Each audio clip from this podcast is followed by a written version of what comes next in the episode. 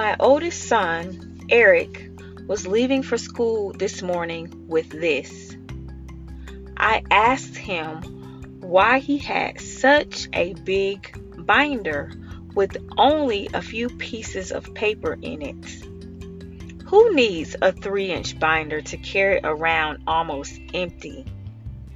That's when I realized that his big 3 inch binder is necessary.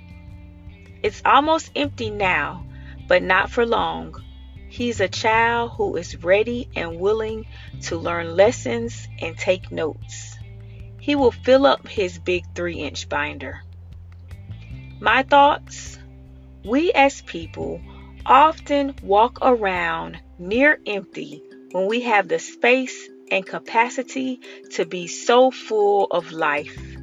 Still, we choose not to use our full potential or fill our lives up with all things good.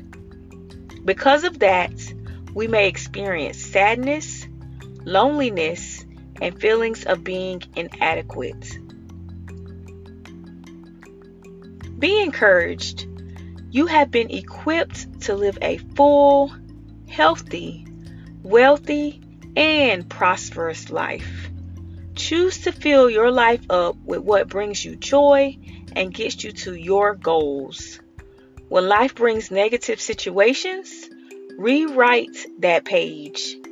Sometimes you may have to rip out a page or two and start afresh. It's okay.